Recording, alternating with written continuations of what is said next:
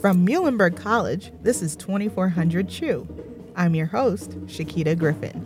In each episode of this podcast, I talk to one Muhlenberg graduate about their current work and the industry in which that work is done. For this episode, I spoke with Lorenzo Gisanda, class of 2019, senior associate at Bentall Green Oak. As I do with most of these interviews, I began the conversation by asking how and when Lorenzo became interested in his occupation.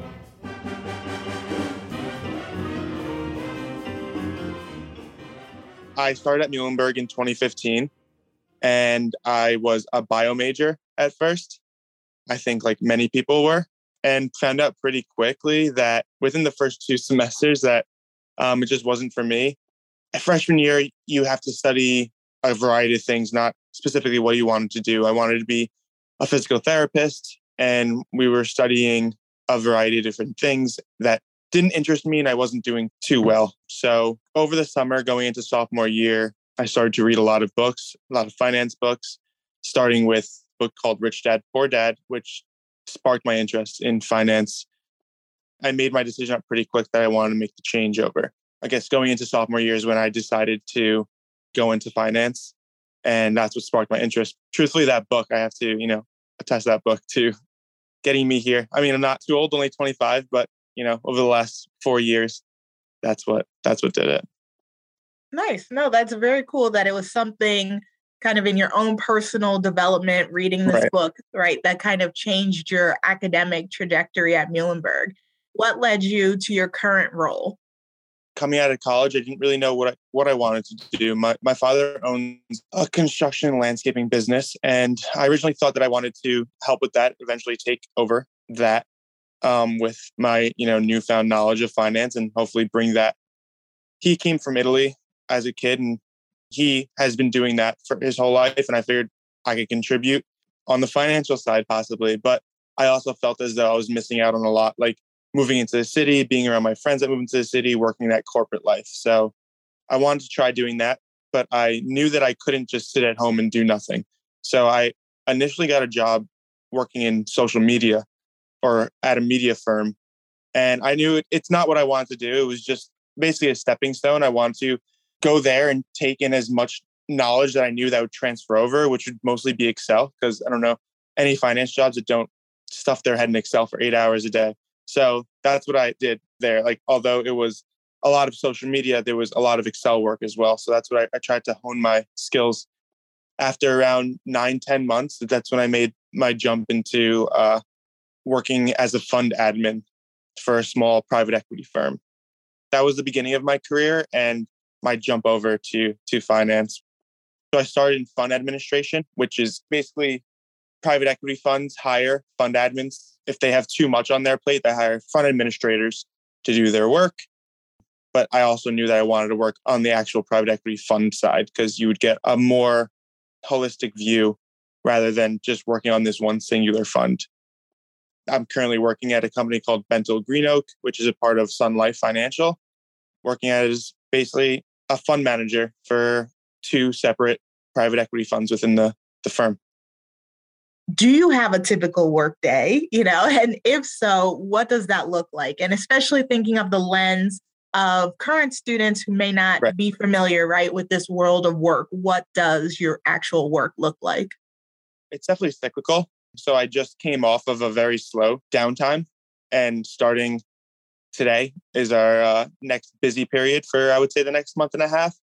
And that's because Q3 just finished. So my typical workday is pretty much just working on the on quarterly reports and report and uh, and answering any questions that our investors have. Basically, at the end of a quarter, it's our job to present our investors with a clean package in order for them to have an idea of what their investments are going into because you know what we see on the back end is super in depth and won't make sense it still doesn't make sense to myself so it needs to be put into a much cleaner package i guess to give to our investors but i guess day to day it's on a day to day basis it's pretty much reconciling cash and making sure that money is going to the correct places we have capital calls and distributions on a daily basis. What a capital call is basically we are sending money that our investors invested with us back to them, you know, in capital gains and distributions. We're basically calling that for them. It sounds opposite of what it actually is because on their side, they're distributing money to us. So we're calling that distribution, and a capital call is they're calling capital from us. So like it sounds reverse basically from our end, but so that's my daily basis. That probably takes up good two, three hours of my of my morning. On a slow day, uh, the other ones is just responding to investor inquiries, basically. It's them coming in emails about why does a certain thing look this way? When can they expect certain reports and things like that? Nice. So definitely maintaining those relationships. You know, overall, when you think about your work, what are the skills that are making you most successful? You know, both the hard or technical skills, as well as what are the soft skills that someone in your role needs to bring to the table? Well, for me, it's attentiveness to detail. I'm someone who wants to do things quickly. And uh, again, it's a personal level, but I, I think I can skip over some small detail that might be like a small detail, but can go a long way, whether it's, you know, having an address correct on a bank account or just having a bank account number correct or things like that. I would say that's the most important skill. Other than that, Excel is definitely the most important skill. It could make or break you time wise for sure. It could it could be the difference between 16 hour day or or an 8 hour day depending on how good your Excel skills are.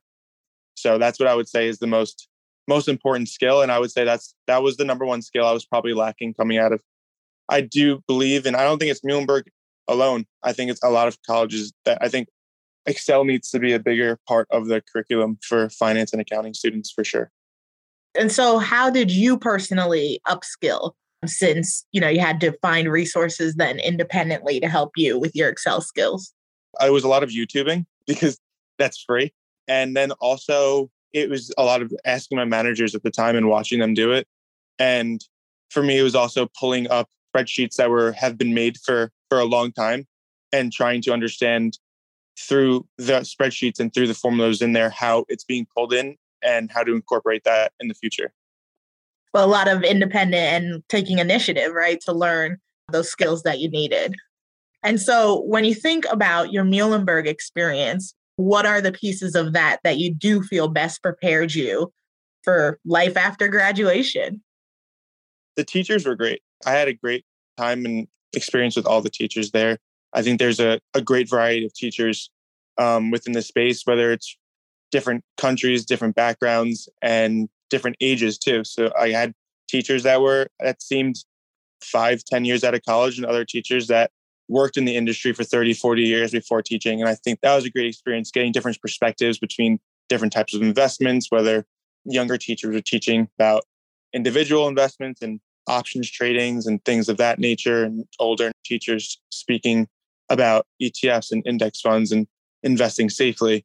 I think it was great seeing a broad spectrum of different types of investments and things of that nature. Lorenzo, having graduated in 2019, right? Right. How did the pandemic affect your transition into the work world? It was kind of crazy. I only worked in an office full time for three months. I think I started working my first corporate job in in December, I believe. And so I worked from December to to when it closed down. I remember on a Friday being on a train home from work and my company sent sent out an email and it's like work from home for two weeks or a month or whatever it was. And I was like, okay, like that's pretty cool. I'll just work, we'll work from home. And then uh, two weeks went by. That was just extended and extended and extended. I can't say which I like more because, you know, it was three months, but there definitely became a point where I wanted that connection, the, the human connection. Between that, I had another job and I worked that I was fully remote and uh, I never met my coworkers, and I worked there for a year. Like not one time do we meet in person. Like I didn't meet coworkers in the finance industry till this job, and it's just it's a completely different experience. I don't ever want to do five days a week, and I don't think I would have to at my current job. I'm at the point where I'm asking my manager and my director, "Can I come in?" Because my company we grew so big over the pandemic that there's not enough room. I was going in, then they're like, you don't need to come in at all if you don't want to. But now I had like a happy hour with my team last week. And he was like, you know, you could definitely ask to come in. So I'm definitely going to take advantage of that because I do think it's important. There's only so much you can do in in your uh, your small apartment. I definitely don't agree with the be in the office 24 seven or five days a week, but it's important to me, I guess, to to have that balance because I also I'm the type of person I I don't like taking work home with me. I try not to do my work in my room, like in my apartment, yes, but in my actual room, no. I try to keep that separation, and I actually enjoyed like the commute, the the you know the 45 minute separation between work and and home because it just causes it can cause unneeded stress that that can rub off on roommates or your significant other or or what have you, which which I don't think is is healthy.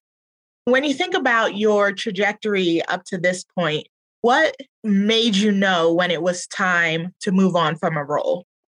I think with me it was it was just the fact that I wasn't where I wanted to be, whether it was industry wise or even within that industry. Like I started in, in media and that was it's it's a lot of fun. There's a lot of young people, but it didn't spark my interest, like especially what I was doing. And then working as a fund admin, I knew that there's only so far you can get with that as well. And now that I'm here working at an actual private equity fund, I know this is where I want to be. I was having dinner before this and I was just like, I haven't even gone on LinkedIn and even browsed the job page. I think this is the longest that I've gone without doing that because it feels right. And I know that I, you know, want to be here.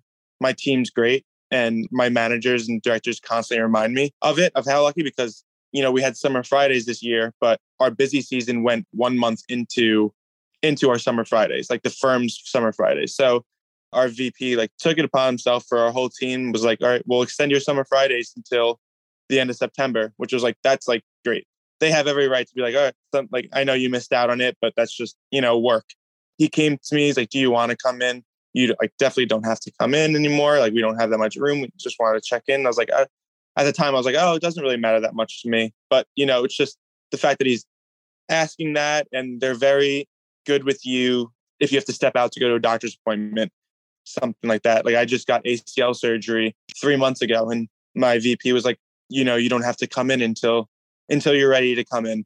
He pulled it from his own experience. He's like, I remember, you know, one of my coworkers 15 years ago getting knee surgery and the president told him he had to come in basically the next day and he was coming in on on crutches and like a little like a scooter where you put your knee on it or whatever. Yeah. So basically, I'm constantly reminded that I'm in a good place and you know I want to be here for a while. And I think when companies do that, they are rewarded as well. Again, this is the longest I've gone without looking for for, a job or or even browsing the LinkedIn page. Right, um, not jumping to what's next. I mean that fit that yeah. you're talking about is so crucial. You know, right. fitting your your values in terms of your work as well as fitting your life and lifestyle that you want to lead so you know that really makes sense to keep moving keep you know pursuing until you find that right fit. I am not sure who told me this but i spoke to alumni a lot. I think the muhlenberg alumni system is is really really great. I think the fact that muhlenberg is such a small school is really great and offers a lot of benefits i don't think people realize until they start networking. Again, my family is from Italy and they all immigrated here in the 80s. So I, I don't have a lot of natural connections in any type of corporate field. Uh, most of them, you know, run their own blue collar businesses. So I had to make that on my own.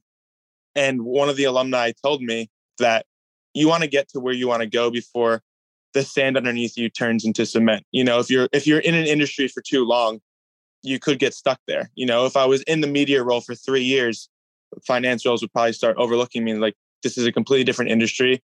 This person's 25 years old. Entry level jobs are going to 21 year olds, 22 year olds. So I think it's very important to to get where you want to be like relatively quickly.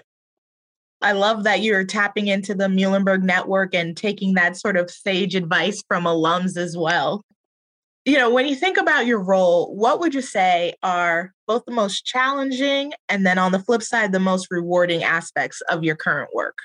Definitely not the most rewarding, but the most yeah. cha- challenging aspect I would say is for me personally, and it's a little technical, but when we do have to call capital from our clients, it's a very hard process for me so far. I, am sure it'll get easier. It's just it's a lot of uh, work, and I, I spoke about you know how important Excel is. And like I, I'm a lot better than I was, but I'm still not perfect. But it's just an extremely grueling, I guess, process.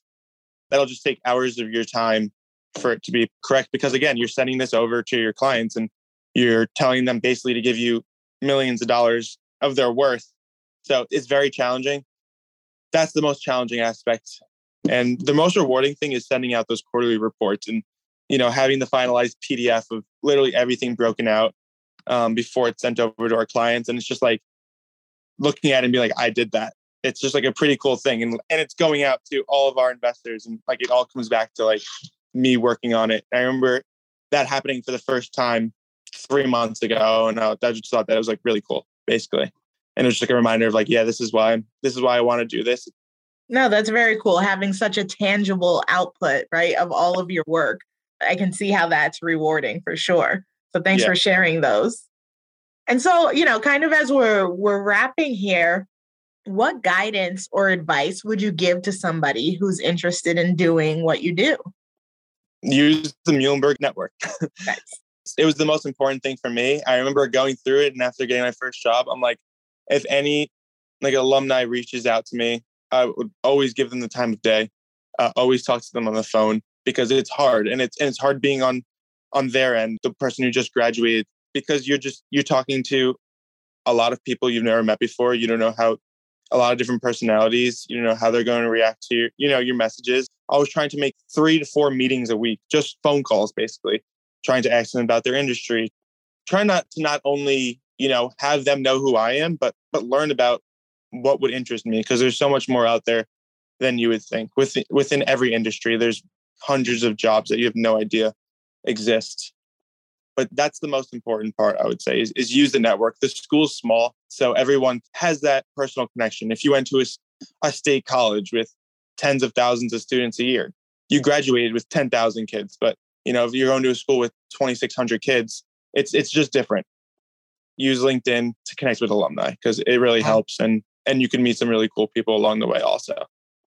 I love that. I love that advice for so many reasons. You know, you shared not only connecting with the network, but setting up three to four meetings a week, right? It's not, it took work to make those connections and right. to tap into the network. And, you know, I think sometimes that can be the the overwhelming or perhaps even intimidating part to students, but being able to put in that work knowing that you're going to find so many people that are receptive, so many alums that think just like you do, that want to, you know, have those connections and are willing to give back to their fellow mules. So again, I love that advice. Thank you. Yeah, even ones who don't think like you do, which is a lot of time even better because again, it just broadens your mind and opens it up to things and opportunities that you that you haven't heard of, and it also really prepares you for for interviews too.